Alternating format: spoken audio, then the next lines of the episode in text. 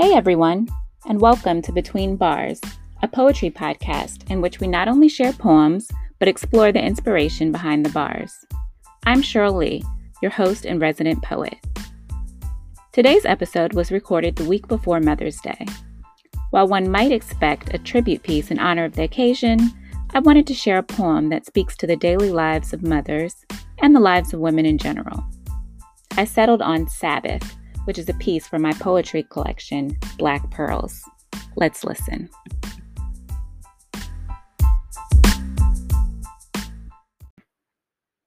Sabbath. At any given moment, a Black woman who juggles roles, responsibilities, and emotions while ducking the bombardment of racism and sexism is gradually losing her rhythm. It is undetectable to the naked eye, the way her graceful hand movements grow slow and methodical, the occasional stumble in her fluid steps. She misses a beat, but recovers quickly. She misses again, resuming less convincingly. Her hand eye coordination worsens and her legs grow wobbly. She fumbles the items she juggles and finds herself too heavy to dodge the world's volleys. She watches in disbelief as her roles, responsibilities, and emotions fall from her tired hands in slow motion. She stoops to the ground, scrambling to retrieve them and reconvene her familiar routine before anyone notices. But in her haste to return to her feet, she misses an opportunity to regain composure. If she would slow her pace long enough to breathe.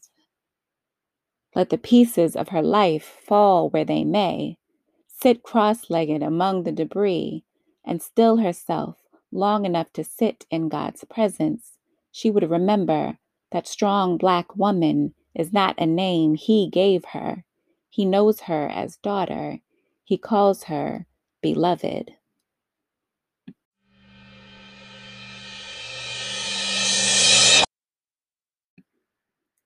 That was Sabbath. To start, I don't want to assume that everyone knows the origins of Sabbath.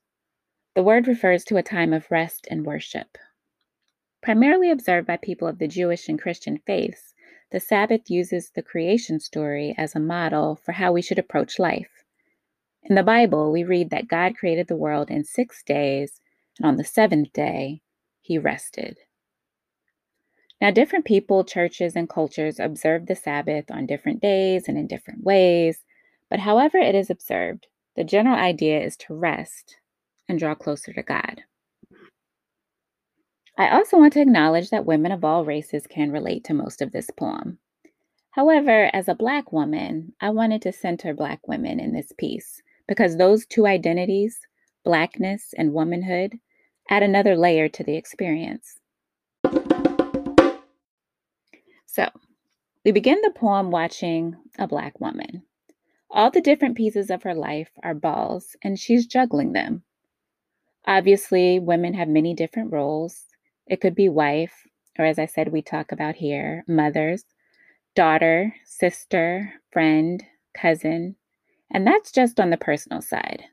A woman may also be an employee, a boss, a student, a church member, sorority sister, Maybe she's a member of a sports team or of a planning committee. Hey, maybe she's a writer. She's all those things, and each role demands something from her. During the pandemic, so many moms are juggling work and family. That's difficult when the world is normal. So, when she's working from home at the same time that the kids are learning from home, and she has to help with homework in between her meetings, it's enough to make her scream or cry. That's right, there are emotions that must be juggled as well. And depending on how busy life is, or how unrelenting those emotions are, the woman may give herself permission to feel them. So, those are the things the woman is juggling. But she's particularly skillful because she is simultaneously dodging things that are being thrown at her. The poem says she's ducking the bombardment of racism and sexism. It's the micro and macroaggressions that Black women deal with regularly. No matter how masterful she is at juggling the pieces of her life, she can't control when or how either of those isms will be thrown at her. She's just got to try not to get hit and not to drop any of her balls. I wanted to paint this picture because a juggler is on display for the entertainment of others. People watch them in awe and amusement. The audience is amazed by their tricks. And so often we hear people describe Black women in that way. I just can't believe she's so strong, so regal, and it's a lot to carry. So often, we as a society see people who are managing completely overextended lives, and we stare and even applaud but we don't have a real appreciation for what it takes for them to juggle it all. Because they do it well, we assume that they do it without struggle. But the concentration, the strength, the perseverance displayed, particularly while dodging what is being thrown at them, each of these things is a challenge by itself, but together, they can be overwhelming. As we watch this Black woman juggle, we reach a point where she misses a beat. Now, no one notices at first because she's that good and she can recover quickly. But the juggling becomes more difficult but because she's tired. And no one, I mean, no one can juggle nonstop without their hands, eyes, or mind betraying them. To make matters worse, the poem says she fumbles the items she juggles and finds herself too heavy to dodge the world's volleys. Heaviness comes not from the things we're juggling, but the things we carry, the burdens of our hearts, the grief, disappointments, and betrayals. Oftentimes, we don't deal with them, and we just allow life and people to continue to stack more and more upon them until we can no longer move about freely. When this woman, in this case today, we're exploring the possibility that it's a mother, can't take it anymore Everything she's been juggling falls from her tired hands. So many of us have been there before. We miss the meeting or turn in a project that's not our best work. We feed the child fast food yet again. The house looks like a tornado hit it. We yell at the husband. We can't bear to return our friend's call. We tell our sibling it's their turn to help the parents. All at once everything we're juggling falls to the ground. But one day, after I myself slipped, something occurred to me. There's nothing that says you have to jump to your feet and immediately start juggling again. I recently heard a Black female therapist say that her Black female clients say they don't have time for a breakdown. It's like, I have to get back to my routine because people are expecting a show. Now, I'm not naive. I know we all have to get up eventually. But when we hit those moments in which we unintentionally drop everything and fall to the ground, it's a sign that we need rest. So perhaps it's okay to stay there for a minute. We often try to spring back to life without skipping a beat.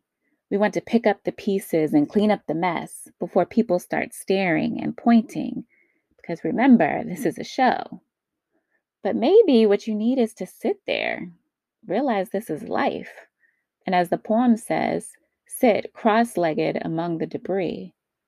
I've always considered that a bit of a childlike posture. It not only says that I'm staying a while, but that I'm comfortable and not concerned with trying to appear poised in this moment. It says, I've come to receive.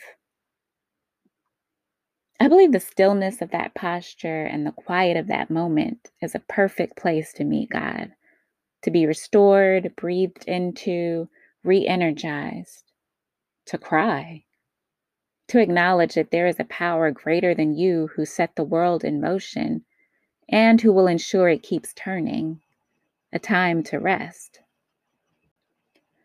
For this woman and for so many of us, life is performative. She is focused on actions, meeting the expectations of others, and even those of herself. She's juggling for the crowd because she places her value in whether or not she can manage all of these things simultaneously, while also dodging the hate being thrown at her. She has given in to the narrative of the strong Black woman, and will sacrifice her well being in order to uphold it. But, as the poem says, strong black woman is not a name he, meaning God, gave her. She can drop the roles and responsibilities sometimes. She can be hit and tend to her wound. She can be less than perfect. The poem says he knows her as daughter, he calls her beloved. Beloved, a person who is greatly loved. That is the name God has given her. She doesn't have to perform to hold that title. She can simply be, and she is loved. That's a powerful position to approach life from. When you're loved simply because of who you are, not what you do, not what you say, not how you look, not what you earn, not what everyone wants from you, then you're able to rest in that love. You're able to stop performing for the love of others. And you're able to give yourself grace in those times when life becomes too much. Now, this poem obviously explores Sabbath as a reactionary practice. We become overwhelmed, things fall apart, and therefore we rest and spend time with God in order to be able to effectively pack it up, pick it all back up again. However, I encourage us to embrace Sabbath as a preventative practice because we are, as a wise person once said, human beings and not human doings. Therefore, we recognize that there are times when we need to simply be, be still and at rest, or even to be engaged in a fun activity, and therefore also at rest, to laugh and be at rest, to be present with the Father. And in all of it, being restored little by little so that we're less likely to have to watch everything fall apart again in the near future. I'm sharing this poem today for the mothers, for Black women, and for women in general.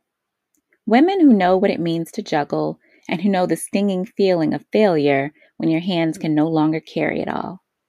So many people will say that they salute you, but I'm sharing this poem to say, I see you. I acknowledge that you house both greatness and fragility. I hope you also know that God sees you and that God never intended for you to wait until you're dead to take your rest. Sabbath is available to you whenever you choose to observe it.